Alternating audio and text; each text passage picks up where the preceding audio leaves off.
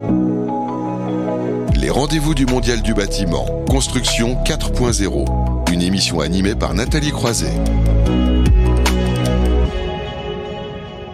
Tous les mois, dans ces rendez-vous du mondial, on s'intéresse à la construction 4.0, on va dire globalement à l'avenir du bâtiment, le hors-site, mais aussi le BIM, le Lean, la 3D. Et il était important, finalement, parce qu'on est quand même dans une période de rentrée, hein, de rentrée scolaire, de parler des besoins en formation pour le hors-site et l'industrialisation de la construction. On va en parler avec Karim Bédiard. Bonjour. Bonjour Nathalie. Qui est responsable régional recherche et innovation du CESI, qui est un réseau de, campus d'enseignement supérieur et de formation professionnelle, aussi euh, responsable de formation. Quelques mots supplémentaires pour vous présenter? Bah, vous avez euh, J'ai tout, tout dit. Parfait.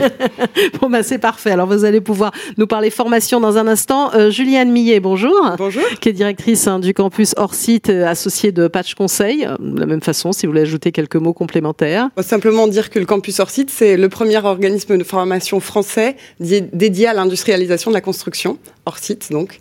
Et euh, Patch Conseil, le premier cabinet d'assistance à, à, maîtrise d'ouvrage et de conseil euh, aussi spécialisé en hors site. Voilà, dont le patron est Pascal Chazal, qu'on voit de temps Exactement. en temps euh, sur Bâti Radio aussi. Et nous sommes en ligne également avec Eric Orange. Bonjour.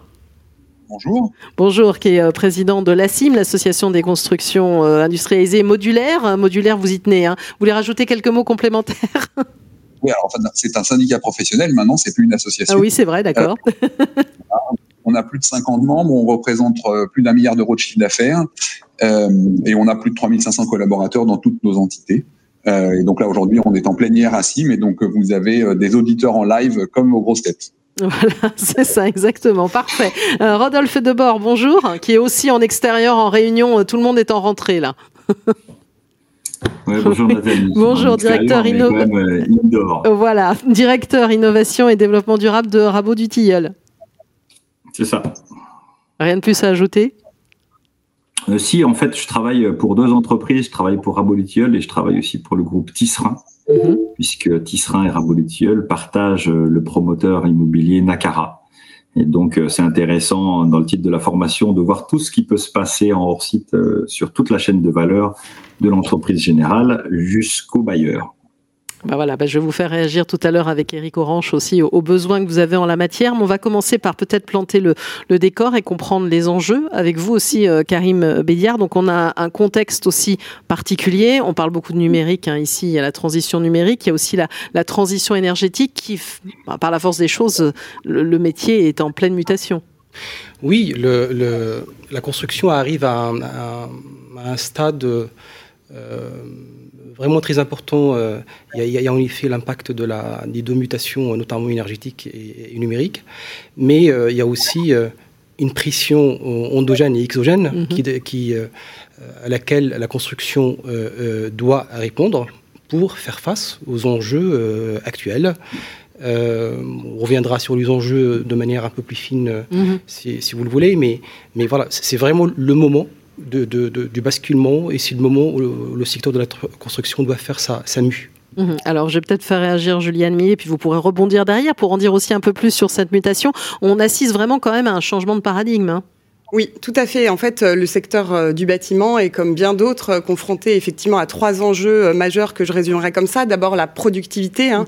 On a vraiment besoin de produire notamment plus de logements. On l'a vu encore récemment à Marseille. Mm -hmm. euh, on a besoin aussi de performance énergétique dans nos bâtiments et notamment de rénover massivement euh, les bâtiments. Et puis, euh, naturellement, on a besoin de décarboner l'ensemble du secteur de la construction qui, je le rappelle, est responsable de 38% des émissions de gaz à effet de serre à l'échelle mondiale. Et euh, l'ensemble du, enfin le monde entier est en train de se poser la question euh, de comment on, transforme ce secteur. Et pour nous, la construction hors site, c'est vraiment la réponse, euh, ou en tout cas une des réponses à, à, ce, besoin de se transformer. Euh, et la construction hors site, c'est vrai, est encore assez peu connue et peu partagée en France. Et donc nous, notre objectif, c'est vraiment de, de participer à son développement et surtout de bien faire connaître ce changement de paradigme qu'elle représente dont, dont vous venez de parler. Oui, elle est peu connue et puis finalement, il n'y a pas vraiment encore, alors ça arrive, mais il n'y avait pas jusqu'à présent très peu de formation spécifique hein, finalement sur ce hors-site. Sur leur site, euh, en France, à l'international, il y a, une oui, évidemment, oui, euh, en France, évidemment, le. Mais heureusement, vous arrivez tous les deux. C'est ça, on, Travaille, en partenariat. Et euh, c'est vrai que Campus hors site, Pascal Jazal, Juliane, Mi et l'équipe ont, démarré, ont, amorcé la pompe dans le domaine. Nous, à Sisi, on complète cela par des formations diplômantes. Mmh. J'aurai l'occasion de revenir là-dessus tout à l'heure. En tout cas, en France, c'est la première formation diplômante dans, ce domaine-là. À l'international, il y en a, il y a moult euh, formations, notamment euh, chez, euh, chez les Anglais en Europe et dans les pays nordiques. Mhm. Et comment on explique encore comme ça ce côté un petit peu fébrile, on va dire, sur le sujet? On a du ben, mal à bouger, peut-être dans le secteur. allez, disons-le. C'est pas, c'est pas un mammouth. Je ne me permets pas, mais bon. Sur le sujet de la, du hors-site à la construction industrialisée, ça n'a pas bougé en France euh, euh, depuis quelques années, ça, bouge maintenant, euh, d'abord pour des raisons culturelles. Mhm. on est habitué à la construction traditionnelle. la construction hors site, ça nous perturbe un peu parce que ça fait appel aux méthodes industrielles, hein, chose qu'on a du mal un peu à, à employer. Euh, ça nous perturbe euh, aussi euh, parce que ben, on, est un secteur, encore une fois, celui du bâtiment, qui est assez conservateur. On aime bien nos méthodes, nos habitudes, etc. etc. Mais voilà, maintenant, avec l'avènement notamment de l'industrie du futur, l'industrie 4.0, les différents outils technologiques, le BIM, les méthodes industrielles comme l'Oline, euh, il y a cette mouvance-là dans la construction industrialisée qui se met en branle depuis, euh, depuis quelques années. Mais on, en parlait pourtant sur ce plateau, hein, parce qu'on a déjà évoqué le, BIM aussi. Euh, ça fait quand même 5-6 ans qu'on en parle. On sent que ça a encore du mal à se mettre un petit peu en place, hein, Juliane. Bah, on vit avec leur site un petit peu ce qu'on a vécu avec le BIM il y a mhm. finalement quelques années. Et ce qu'il faut bien comprendre, la complexité du hors site, c'est qu'en fait, ça transforme euh, l'ensemble de la vie du bâtiment, en fait, de, de, de sa conception à sa production jusqu'à sa fin de vie d'ailleurs. Et donc, tous les métiers euh, du bâtiment vont être impactés par cette transformation. Et euh, en premier lieu, il faut euh, que les commanditaires, donc les maîtres d'ouvrage publics et privés, comprennent cette transformation pour qu'ils puissent eh bien, être à la demande de nouveaux bâtiments construits avec ces techniques euh, industrielles. Et donc, euh, c'est vraiment euh, pour nous très important que chacun se mette à, essayer de décrypter qu'est-ce que ça change dans les métiers. Et voilà, effectivement, si je peux prendre un exemple, dans, le processus de construction traditionnelle d'un bâtiment, il n'y a pas de fabrication en usine. Mmh. Ça, c'est une étape qu'on va rajouter. Donc, il va falloir concevoir et produire des éléments, des composants de bâtiments plus ou moins complexes dans des usines. Et ça va impacter également la vie du chantier, puisqu'on va parler d'assemblage, par bah, exemple. Vous, dites d'ailleurs hein, au campus hors site, il y a cinq thématiques clés hein, de la construction hors site que vous pouvez peut-être reprendre. Il y a déjà cette fabrication en usine dont vous venez de parler, mais pas seulement. Hein. Alors voilà, ça part de la conception. Mm. Donc il y a tous les métiers de la maîtrise d'œuvre qui sont impactés, notamment avec ce qu'on appelle le design for manufacture and assembly, c'est-à-dire qu'on doit penser et concevoir le bâtiment pour le préfabriquer derrière. Mm-hmm. Ensuite, il y a cette étape de fabrication en usine qu'on ajoute, euh, le transport et la logistique qui vont également devenir une une, des étapes fondamentales parce qu'on va transporter des mm. éléments euh, plus importants euh, de bâtiments. Donc, euh, on va s'intéresser à la réglementation transport, etc. Ensuite, on va parler de, du management de chantier qui va également évoluer. On va devoir assembler des éléments plus importants, que ce soit sur de la rénovation d'ailleurs, hein, parce mm-hmm. qu'on peut aussi avoir des façades préfabriquées sur de la, la réhabilitation lourde de bâtiments, par exemple. Et puis enfin, on va parler d'exploitation maintenance. Donc, l'exploitation maintenance, ça va changer les choses si on a préfabriquer en usine des éléments. Et euh, je dirais, euh, on a un cycle en fait hein, dans cette production d'un bâtiment hors site, puisque euh, on va anticiper la fin de vie du bâtiment. Ça, je pense que ça, et on a parlé de décarbonation tout à l'heure, le vrai avantage de la construction hors site, c'est qu'on pense à la fin de vie. Soit on va réutiliser le bâtiment et on va changer l'usage, soit on va anticiper sa déconstruction pour faire du réemploi de matériaux, par exemple. Alors, on va, vous voulez peut-être euh, commenter, hein, Karim Sinon, je vais faire euh, aussi passer la parole après à Eric Orange et Rodolphe Debord sur leurs besoins aussi. Juste pour compléter la réponse de, de Juliane, euh, je dirais que le, le, hors-site, c'est une vraie chance pour le domaine du bâtiment. Mhm. Pourquoi? Parce que il y a plusieurs vertus. Hein. Euh, euh, Juliane, on a, on a parlé de quelques-uns, et notamment environnemental. Il y a, également euh, une vertu sociétale. Mhm. la modularité dans la construction modulaire, ça permet de construire des bâtiments évolutifs mmh. réversibles et donc qui peuvent changer d'usage au cours du cycle de vie des bâtiments, chose que la construction classique n'offre pas aujourd'hui. Mmh. Euh, il y a ça. Et puis, c'est une chance aussi parce que pour les, nos, ingénieurs, parce que moi, je, viens d'une école d'ingénieurs qui est sur 25 campus, c'est une chance euh, pour nos ingénieurs parce qu'ils ont pour une fois l'occasion d'être vraiment pluridisciplinaires, parce qu'ils vont, en plus de, leurs acquis, connaissances classiques dans, le métier du BTP, il y a en plus les, les, acquis industriels qui viennent, comme la DFMA, comme le mmh. Lean, etc. Il y a le numérique, évidemment, les outils techno. Donc c'est vraiment une chance euh, à tout point de vue. Et en plus, ça améliore la, productivité, comme l'a expliqué tout à l'heure Juliane. Donc euh, c'est une vraie chance. Alors c'est une chance, vous venez de parler de modulaire, donc je vais faire rebondir Eric euh, Orange justement pour en savoir un peu plus sur les besoins que vous, vous avez en la matière et voir aussi comment bah, nos acteurs en plateau peuvent y répondre. Alors nous, en fait, on, on, fait du bâtiment hors site sans le savoir depuis 50 ans, parce que nos adhérents sont quand même très ancien et donc du, du, d'industrialiser du hors-site, on en fait depuis très très longtemps. Euh, moi, je pense que le besoin de formation, il est essentiellement psychologique et culturel. Et aujourd'hui, on a des, un, écosystème français avec des architectes qui dépendent du ministère de la Culture et pas du ministère de la Construction. Euh, on a des euh, majors qui proposent des systèmes constructifs définitifs en béton depuis des décennies. Euh, et en fait, nos modes constructifs en, en, en, filière sèche ou en léger euh, n'ont pas encore de lettre de noblesse aujourd'hui. Donc, moi, ce que je pense, c'est qu'il y a un besoin énorme de formation des décideurs, que ce soit des maîtres d'ouvrage, des maîtres d'œuvre, qui n'ont pas encore compris euh, les avantages qu'offraient nos solutions. Et moi, je vais même plus loin que Juliane. Aujourd'hui, je pense que le bâtiment, c'est de l'usage. Je parle pas de réutilisation, je parle de réemploi. Et aujourd'hui, le vrai bâtiment, c'est celui qu'on construit pas. Le vrai bâtiment écologique et bas carbone, c'est celui qu'on construit pas. Et le mode constructif basé sur l'industrialisation modulaire, c'est celui euh, qu'on va pouvoir réemployer en fin de vie. Et en fait, aujourd'hui, nos bâtiments n'ont pas de fin de vie. Ils sont, alors, un peu provocativement, éternels.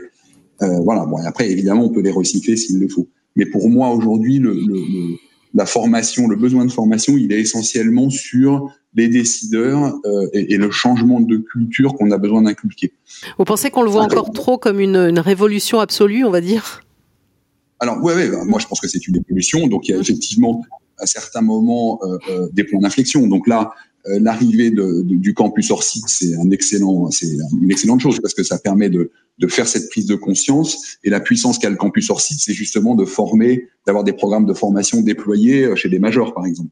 Euh, donc ça, c'est de la prise de conscience, c'est très important. Maintenant, euh, dans les pouvoirs publics, c'est fondamental. Dans les écoles d'architecture, c'est fondamental aussi, puisque c'est ces gens-là qui sont euh, qui sont aux manettes aujourd'hui. Et après, former techniquement, évidemment, au DFME ou ce genre de choses, on peut le faire, mais c'est des formations, j'allais dire, plus techniques, qui elles sont euh, euh accessibles. Mais le, le, le, vrai le vrai changement, c'est comment j'arrête de réfléchir à un investissement patrimonial dans de la pierre et comment je réfléchis à un usage de mon bâtiment ou de mon logement. Et ça, on voit bien dans les pays anglo-saxons, l'affect qu'on met euh, dans son logement est bien moindre. Voilà. Puis après, bon, moi, j'ai des discussions assez euh, euh, directes avec certains architectes qui font un geste architectural dans un bâtiment définitif, prototype, centré sur l'usage, qui finit dans allez, 9 cas sur 10 meublé et aménagé chez Ikea avec des solutions complètement standardisées, industrialisées. Donc, pourquoi est-ce qu'il y a un double langage sur euh, la construction doit être prototype et, personnalisée et la, déco intérieure finit toujours par être industrialisée? Donc, je pense que encore une fois, pour moi, c'est plutôt un il y a un vrai besoin de, de, de, d'inflexion et de réflexion sur ces décideurs archimètres d'ouvrage euh, sur le sujet. Et après, les formations techniques, on va s'en occuper, il n'y aura pas de souci pour le faire. D'accord, donc on est plutôt dans euh, l'acculturation à ces sujets-là, on va dire. C'est clair. Oui, très clairement. Alors, Rodolphe, oui, oui allez-y. Non, je lui laisse la parole parce qu'en fait, chacun son tour. non, je vous en prie. Non, si vous voulez ajouter quelque chose, parce que c'est vrai que c'est la difficulté, c'est que on se voit pas vraiment ou derrière un écran, donc parfois je vous interromps, vous rebondissez. Si vous voulez dire encore quelque chose, et après je passe la, je passe la parole à, à Rodolphe Debord l'autre sujet, le rapport Rivaton là qui a fait rire tout le monde euh, au mois de mars, en fait, c'est un rapport fondamental parce qu'il a une punchline qui est quand même intéressante. C'est réindustrialisons la France par la construction. Donc là-dessus, c'est sur ce genre de rapports qui sont, euh, euh, j'allais dire à diffusion restreinte, mais dans des cercles gouvernementaux ou de décideurs qui sont fondamentaux, parce que c'est là qu'on fait réfléchir les gens. Et donc là, quand on fait, on juxtapose industrie et construction, euh, c'est c'est un vrai défi. Et c'est là que ça va se jouer. Mais ce rapport-là, pour moi, ça fait partie des, des, des points d'inflexion dans la révolution. Mmh. Voilà, ce rapport-là, il faut qu'on l'exploite partout où on peut. Mmh. Alors donc justement, ce gap culturel aussi, c'est un avis que vous partagez, Rodolphe Debord? Euh, certes, mais euh, le gap culturel numéro un, c'est la lutte contre le changement climatique. oui, d'accord, on va le préciser.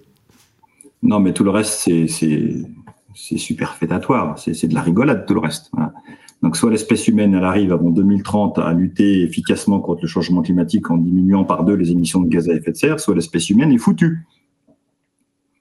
Voilà, au moins ça s'est dit. J'étais à un événement hier soir où quelqu'un a dit la dernière euh, grosse catastrophe qu'on a eue, les dinosaures ont disparu et on est moins fort que des dinosaures. Voilà, c'était la, phrase de conclusion de l'événement. Mais bon. Je, ne sais pas, mais vous allez demander aux New-Yorkais, euh, aux Grecs, aux Californiens ce qu'ils pensent du climat, puis on verra si on parle d'écologie euh, punitive ou si on parle d'architecture ou de construction hors site quand votre baraque elle brûle ou quand le, tous les sous-sols sont inondés.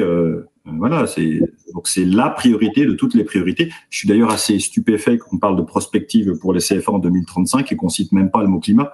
S'il y a une seule chose qui est sûre en 2035, parce que la science a raison, s'il y a une seule chose qui est sûre, c'est que soit on a réussi à lutter contre le changement climatique, soit il y aura plus grand chose sur cette planète d'un point de vue économique ou d'un point de vue social.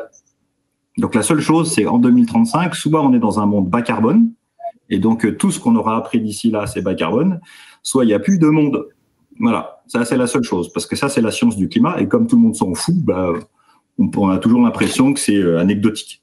Alors pour bah, le rapport du GIEC est arrivé en même temps que l'annonce de l'arrivée de Messi au PSG. Euh, on a vu le, traitement, ce n'est pas tout à fait le même. le rapport du GIEC de 2021 dit la même chose que le rapport du GIEC de 2007, c'est-à-dire que c'est hyper grave. La seule chose qu'ils disent de nouveau, c'est qu'avant c'était presque sûr que c'était grave, et maintenant c'est tout à fait sûr. Bon, donc il n'y a pas beaucoup de nouveautés. Hein. Euh, en réalité. Quoi. Donc, euh, donc soit on y arrive, soit on est foutu. Pour y arriver, il faut que le BTP y arrive parce que c'est le sujet le moins cher. Et pour que le BTP y arrive, c'est-à-dire qu'on rénove tous les bâtiments, tous les bâtiments, d'un point de vue énergétique, ça veut dire qu'on doit avoir un changement euh, qualitatif et quantitatif tout à fait significatif, qu'on doit démarrer dans une minute, parce qu'on n'a pas vraiment démarré en réalité. Donc il y a deux possibilités, soit on a plein de sous et plein de ressources et on fait avec les méthodes d'aujourd'hui, soit on change les méthodes. Et le hors-site arrive là. L'intérêt du hors-site, c'est si on considère qu'on n'a pas plein de sous et plein de ressources, eh ben, il faut qu'on soit beaucoup plus efficace avec les ressources financières et les ressources humaines dont on dispose. Et c'est ça qui compte pour le hors-site. Et c'est tout. Le reste n'a pas d'importance. Tant qu'on n'a pas compris ça, on a l'impression que c'est euh, mieux quoi. C'est comme euh, sais pas, c'est comme la 4G par rapport à la 3G. Oui. Non, je ne sais pas si la 5G c'est très environnemental aussi. Hein. non, la 5G sert à rien, donc c'est pour ça que j'ai fait 4G, 3G. Parce que moi, la 4G, elle a servi un peu, la 5G sert à rien. Enfin, si elle sert à voir les films dans le métro, mais bon. Et donc concrètement, on a bien compris, c'est vrai qu'on pourrait mettre en filigrane ce sujet de la lutte contre le dérèglement climatique dans tous nos sujets, parce que c'est vraiment ce qui est central, et je ne vais pas vous dire le contraire. Et vos besoins, justement, les besoins spécifiquement en formation, parce que s'il faut former pour justement faire du hors-site et faire de la construction qui va nous permettre justement euh, bah, d'essayer de, s'en sortir, hein, puisqu'il faut résumer comme ça, euh, c'est quoi vos besoins? Alors, euh, chez Ramoultiol et chez Tisserin, en fait, on a deux natures de besoins. Il y a une nature chez les concepteurs de bâtiments, euh, concepteurs de solutions de bâtiments neufs qui doivent être parfaits, et surtout concepteurs de solutions de réhabilitation. Hein. le vrai sujet, c'est l'AREA. Euh, et donc là, l'idée, c'est, euh, enfin, l'idée, le, sujet est culturel, donc il a été plusieurs fois répété, je ne vais pas trop répéter, mais c'est essayer de construire avec des standards. Donc, au lieu de réinventer du sur-mesure à chaque fois, c'est de concevoir pour utiliser des standards qui existent déjà et donc en parallèle concevoir des standards qui correspondent aux capacités euh, ou aux besoins de réhabilitation. Je pense notamment à l'architecture. Si on met des plaques partout là sur l'extérieur, euh, eh ben, en fonction de la nature du design des plaques, et des fois on voit pas les jointures, et des fois on les, on les voit. Si c'est pas prévu pour ça en amont, il est effectivement difficile pour les concepteurs d'utiliser des standards. Donc c'est l'idée de concevoir pour utiliser des standards, que le bâtiment et que les éléments du bâtiment soit définitivement un assemblage. Euh, je parle de, en 80-20, hein, je parle mhm. il y a des bâtiments qui devront toujours être faits sur mesure avec les budgets qui vont bien, mais euh, que la, la, majeure partie des bâtiments soit conçue comme un assemblage infini d'éléments standards et que la diversité provienne de cette combinatoire. Donc ça, c'est du côté concepteur. Euh, c'est en, en, cours de route, ça va bien entendu pas assez vite, mais c'est sûr que le campus hors site, euh, Pascal, Juliane et les autres sont, sont d'une importance folle par rapport à ce sujet-là. Euh, et euh, j'espère qu'on ira vite. en ce qui concerne les entreprises générales, le besoin, il est encore plus au niveau de l'employabilité des compagnons. Donc, qu'est-ce qu'on fait avec le chantier? On a aujourd'hui des difficultés fortes de recrutement sur les métiers traditionnels. Et en même temps, on va devoir gérer les vases communicants entre les métiers traditionnels de chantier qu'on n'arrive déjà pas à avoir mhm. avec les métiers de demain. Voilà. Euh, nous aujourd'hui, on, on, est, on a du mal à recruter ce qu'on nous demande, mais on voit bien que c'est en fin de vie. Hein, mais euh, ce qu'on nous demande, c'est-à-dire couler du béton en place, alors que ce qu'on devrait faire, c'est être capable de poser des éléments d'isolant standardisés avec des systèmes complets. Donc là, on doit, avoir, euh, je pense, un, sujet euh, probablement collectif d'employabilité euh, des, gens de chantier, que ce soit des, les conducteurs de travaux jusqu'aux compagnons, euh, sous-traitants y compris. Il y a, un sujet à faire là-dessus. Euh, il va falloir piloter la, réduction euh, des métiers traditionnels qui vont aller vers des niches probablement chères et bien payées, mais en tout cas en volume, ce sera beaucoup moins. Et puis accroître le métier de pose des éléments d'isolant dans une ambiance industrielle, donc du contrôle qualité, du rythme, du lean, euh, potentiellement euh, toutes les, les, fondamentaux des entreprises libérées, hein, parce qu'à chaque fois qu'on parle d'industrialisation, tout le monde revoit Charlot dans son film, là, mais bon, c'était il y a 100 ans. Hein. Et on continue à le voir. Voilà. alors qu'il y a des tas dans l'entreprise, je vais citer Favi qui fait des boîtes de vitesse et qui est un peu le, le leader de l'entreprise libérée en France, et bien on arrive parfaitement à faire des systèmes industriels euh, dans, une entre, dans, dans, dans, un contexte de créativité. Mhm. Donc, euh, et, de liberté et d'initiative. Donc, je pense que euh, cet état d'esprit, elle peut aussi venir sur nos chantiers euh, industrialisés. Et l'objectif, c'est bien d'aller toujours plus vite, toujours mieux en qualité. Euh, et euh, grâce à, la méthodologie du Lean. Euh, ensuite, le, le, le, le, niveau suivant d'employabilité, c'est pour les travaux d'intérieur concernant la réhabilitation. Euh, le, sujet Pro nous prouve que il y a plus d'intérêt à avoir des compagnons polyvalents qui sont capables de faire dans un, dans, avec le même niveau de qualité standardisé des travaux sans pour autant avoir une litanie de, pas une litanie, une confrérie de spécialistes différents qui rentrent dans les maisons. Voilà, si vous avez trois compagnons qui rentrent dans une maison tous les jours pendant une semaine pour faire une rénovation de type Energy Sprong, c'est plus confortable pour les gens en site occupé et je vous rappelle que le sujet, c'est la rénovation. Donc euh, la polyvalence et la capacité des gens du BTP à rentrer et à faire des travaux efficaces rapidement en étant polyvalent, je pense que c'est clé. Et puis le dernier sujet, euh, c'est la biomasse. Euh, il y a un intérêt fondamental pour lutter contre le changement climatique à développer toutes les filières biomasse locales pour qu'en amont, on refasse pousser du bois, du lin et du chanvre et que ce faisant, on recrée de la biodiversité confère l'émission d'il y a deux heures et, euh, et puis du stocker du CO2 dans le sol. Et donc pour ça, bah, il faut prendre l'habitude de commander de la biomasse et d'installer de la biomasse ou des, des, produits industriels de nature biomasse au niveau de nos chantiers, au lieu d'utiliser euh, de la chimie ou du minéral comme aujourd'hui. Donc il y a vraiment un, un, vrai gros sujet d'employabilité, de, transfert d'emploi sur les chantiers. Mmh. Alors, je vais faire réagir euh, Karim Bédiar peut-être à ce qui a été dit, parce qu'il y a beaucoup, beaucoup de choses qui ont été dites là sur les enjeux.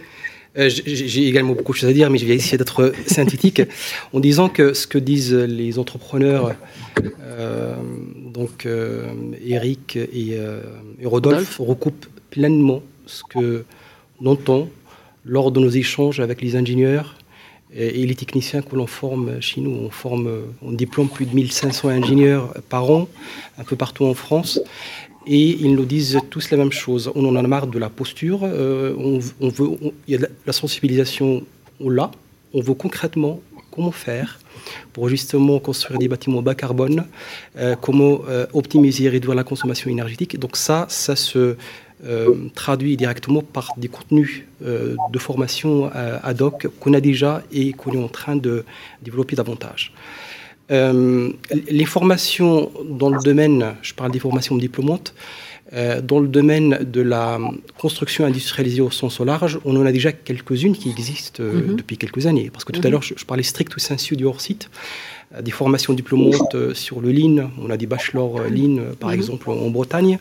Il y a des formations d'ingénieurs un peu, un peu partout. Des formations sur le BIM. Le BIM, aujourd'hui, il est introduit de manière transverse dans toutes les formations diplômantes. Aujourd'hui, vous allez trouver pour pro d'enseignement sur le BIM, ça va de la sensibilisation à la culturation jusqu'à former des chefs de projet BIM. -hmm. Aujourd'hui, on a un master spécialisé qui ne, qui ne forme par alternance que des chefs de projet BIM. Mm -hmm.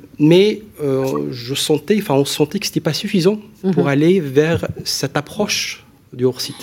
Et c'est la raison pour laquelle on a, on a mis en place avec Campus hors-site notamment, et, la CIM, avec, avec l'aide de, d'Éric Orange et de l'équipe de la CIM, un master spécialisé qui va ouvrir au mois d'octobre là, qui s'intéresse à la construction industrialisée modulaire et hors site. Euh, Donc ça, c'est totalement nouveau. J'allais dire, vous dites le reste, on en trouve finalement un petit peu partout, enfin en particulier du BIM. Là, c'est vraiment centré sur, sur les sujets dont on parle. C'est une formation dédiée à former des chefs de projet dans le domaine de la construction mmh. industrialisée hors site. Mmh. Là-dedans, on y trouve plusieurs briques sur lesquelles nous travaillons, euh, sur lesquelles nous avions travaillé et on continue à travailler avec, avec les professionnels. Il y a une brique, bien sûr, lié au management de projet de, mhm. construction, hors site, ça ne se manage pas de la même manière qu'un projet classique. Mhm. On est sur de l'industrialisation, on est sur un projet euh, collaboratif complètement euh, industrialisé. Euh, aller apprendre, enseigner à un ingénieur que travaux que le centre, la chose la plus importante, c'est pas le chantier, c'est l'usine, c'est mhm. compliqué. à, lui faire comprendre cela. Donc, euh, euh, donc il y a ça. Évidemment, il faudrait euh, enseigner les process industriels. Mhm. Hein, ça, c'est quelque chose aussi de, nouveau pour les ingénieurs BTP. Donc, la partie management de projet, elle est, elle est très importante. Il y a, évidemment, il y a évidemment pardon, une partie dédiée aux outils. Le BIM, la DFMA, mais également les outils basés sur l'intelligence artificielle, comme la, conception générative, entre autres, parce que ça, on l'utilise de plus en plus, et ça permet d'optimiser justement le projet hors site, euh, raccourcir davantage les, durées, les coûts, euh, etc. Et puis, euh, Rodolphe le disait tout à l'heure, il y a une partie dédiée à l'énergie, évidemment, et, il y aura deux, modules sur la rénovation énergétique industrialisée ou comment utiliser, mettre en branle toutes les méthodes industrielles pour optimiser la rénovation énergétique. on est sur des approches type Énergie Sprong euh, notamment. Donc l'idée là, c'est vraiment de euh, fournir à l'industrie euh, des cadres qui sachent gérer de manière optimisée ce type de projet. D'accord, donc ça, ça va être ouvert à combien de, personnes, d'étudiants? Il y a un minimum de 10 pour amorcer la pompe. voilà, exactement. Voilà, d'ailleurs, je, lance l'appel. Donc, s'il y a des entreprises intéressées par prendre des alternants, c'est avec plaisir. La formation, elle est cofinancée par les, les OBCO. Euh, donc ça ouvre euh, au mois d'octobre. Mhm. Alors, je crois que Rodolphe Debord voulait réagir. Euh, et puis, je, finalement, je ferai rebondir évidemment Juliane Millet. Allez-y, Rodolphe. Ben, on, on, vient de, prendre, nous, en alternance, un étudiant saisi, donc je ne peux que confirmer tout ce qui vient de dire. Et d'ailleurs, on le fait bosser sur son premier sujet, sur le hors-site et sur définir précisément, dans un contexte français, les avantages, s'il y en a, très probablement, du bilan carbone qu'on fabrique en modulaire en hors site par rapport à la construction traditionnelle. Donc je ne peux que confirmer ce qui a été dit. Il y a quand même une chose que je voulais préciser. En fait, euh, il reste beaucoup de choses à faire sur les chantiers, sur le site même, puisque c'est sur le chantier où on fait l'adéquation entre les éléments standards et la réalité du sol, par exemple, la réalité du foncier, ou les agencements d'éléments standards les uns avec les autres. Parce qu'à un moment, ça se fait quand même sur euh, le chantier. C'est comme quand on, était, quand on essaye un vêtement, à un moment, bah, on l'essaye, et puis soit ça va, soit ça va pas, qu'il était fort site ou pas. Donc il reste beaucoup de travail sur l'interface entre les diversités du chantier et les éléments standards. Et les autres secteurs, ils ont trouvé des solutions. Je, reprends le, secteur du vêtement, mais euh, le secteur du vêtement nous propose des tailles qui correspondent à la majorité des, corps humains. Il nous propose aussi des élastiques qui nous permet, sans avoir quelque chose sur mesure, d'avoir un vêtement qui tient à peu près la route. Voilà.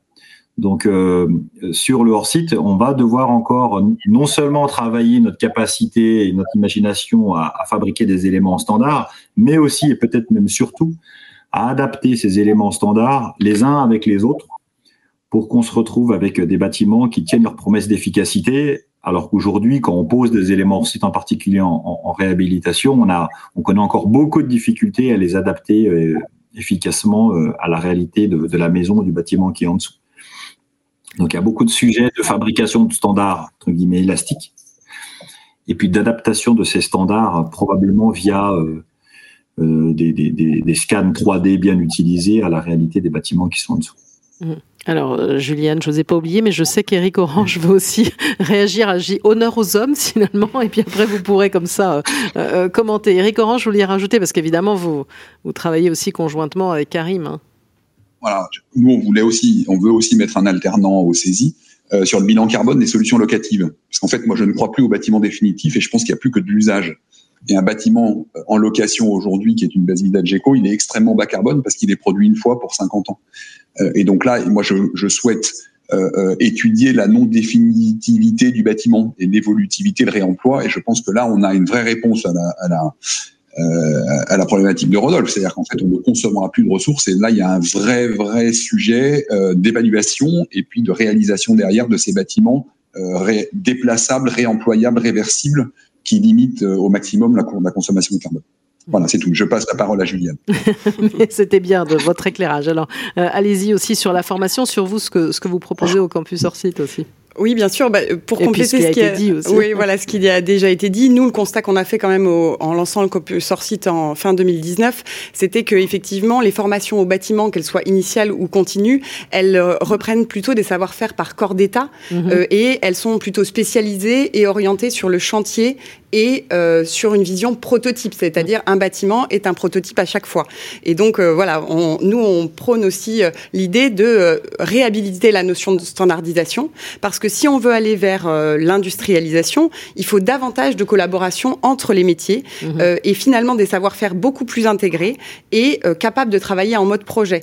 si je veux prendre un exemple, dans le modulaire, quand on va produire un module d'une chambre d'EHPAD par exemple, on voit un petit peu toute la complexité des métiers qui doivent se connecter entre eux pour produire efficacement euh, cette, euh, cette chambre d'EHPAD dans, euh, dans une usine. Voilà. Et euh, je voudrais également compléter par dire que la fabrication de composants euh, préfabriqués, ça implique la production euh, sur des, des, chaînes de montage mm. qui vont être de plus en plus automatisées. Si on arrive à standardiser des choses tout en faisant de la personnalisation à la fin, hein, bien mm-hmm. sûr, l'idée c'est pas d'avoir des bâtiments identiques partout. Il, il, y a cette notion d'automatisation et que cette, cette vision du volume va impliquer qu'on maille davantage euh, les, les, compétences de l'industrie et les compétences du bâtiment. Et en fait, nous, ce qu'on prône au campus hors site, c'est vraiment cette hybridation des métiers euh, et que et cette fertilisation croisée, parce que c'est un mot à, à la mode, euh, c'est-à-dire comment les, le, le, monde du bâtiment va apprendre de l'industrie et comment l'industrie va également comprendre comment fonctionne le monde du bâtiment. Et euh, comme l'a dit Rodolphe, euh, ce sera toujours des composants qu'on va venir mettre sur un chantier qui sera unique, sur un lieu unique, et donc il va falloir que cette connexion se fasse euh, correctement. Et donc, euh, la réponse du campus à ça, et on s'est beaucoup inspiré euh, de notre partenariat avec la Offsite Management School en Angleterre, c'est bien évidemment de créer, de, de, créer un écosystème apprenant. Parce qu'en en fait, on va pas nous produire nos formations tout seul. On va partir des besoins des entreprises et on va accompagner le changement à chaque niveau. Donc, on est dans cette idée de se dire tous ensemble, on va co-développer des formations qui partent des, des, réalités de terrain et des besoins d'accompagnement. Et euh, ce co-développement, il passe par les entreprises, euh, il passe par les organismes de formation qui existent déjà. Le campus, mmh. il a, il a pas vocation à faire toutes les formations, il a, il a, il a vocation à travailler avec d'autres qui euh, ont une expertise dans certaines formations, le Lean, le BIM, etc.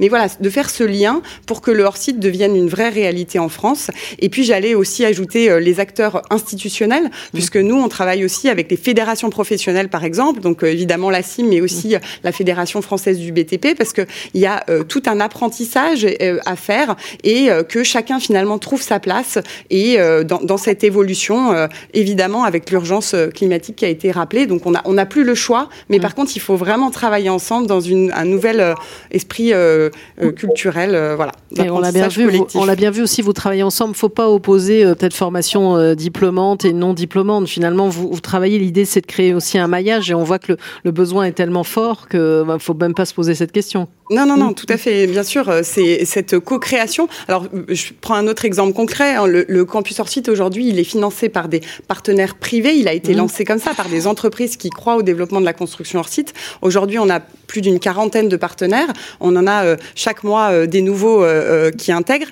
Et donc, ces partenaires créent avec nous les ressources pédagogiques que, que l'on met en ligne, puisque je rappelle que le campus, c'est une partie gratuite. Le, tout ce qui est dans, sur la plateforme de e-learning est gratuite et accessible à tous. Et puis, il y a une partie payante sur, sur la base d'un catalogue de formation.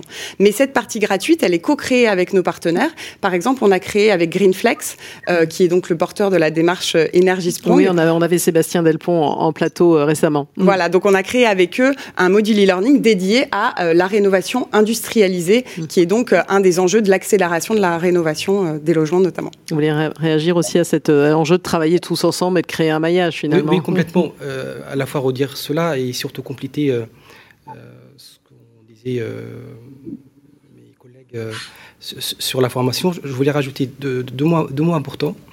Le premier, c'est que on parle de, changement de paradigme. Si vous qui l'avez employé, Nathalie, vous avez complètement raison. C'est un vrai changement de paradigme. parce que là, on, rentre en pleine pluridisciplinarité d'une part, et d'autre part, ben, voilà, on est sur, des, sur un concept complètement nouveau. Mmh. Euh, dans le contexte de la formation, on peut toujours bondir, euh, changement de paradigme, il faut former. Si on n'a pas la bonne pédagogie, on n'y arrivera pas. Mmh. La bonne pédagogie, euh, votre invité juste avant parlait des jeunes d'aujourd'hui en mmh. formation initiale, on pourrait presque dire la même chose en formation continue.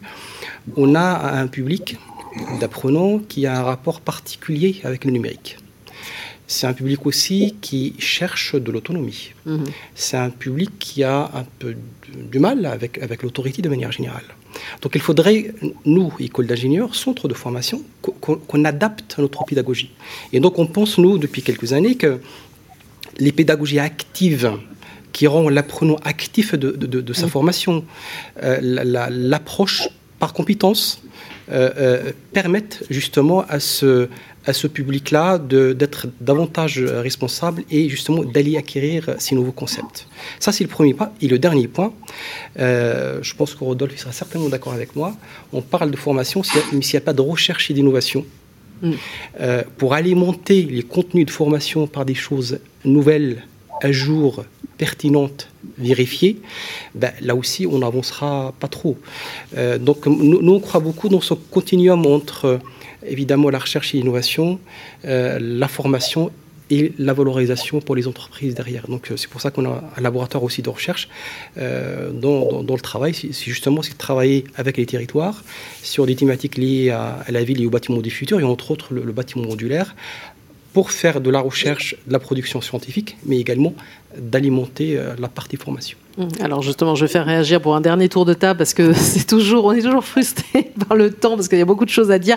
Euh, Eric Orange et puis Rodolphe Debord. Alors je vous écoute là, il y a deux formations dont on parlait. On sent qu'il y a un besoin euh, énorme en la matière. Euh, vous, vous en avez, vous l'avez évoqué hein, tout à l'heure, Eric Orange. Faut aussi euh, la formation initiale, c'est majeur aussi. Là, il faudrait que dans toutes les écoles, euh, architectes, ingénieurs, il faut faire rentrer ces sujets-là, même les sujets du dérèglement climatique dont parlait Rodolphe Debord. Oui, absolument. Moi, j'avais été frappé parce qu'on a fait un colloque dans l'école d'architecture de Paris-Belleville. Et il y a deux architectes qui sont venus, qui sont rentrés dans la salle de réunion. À la sortie, ils m'ont dit, mais pourquoi vous venez pas nous parler de ça euh, dans, le, cursus? On vous ouvre euh, les portes quand vous voulez.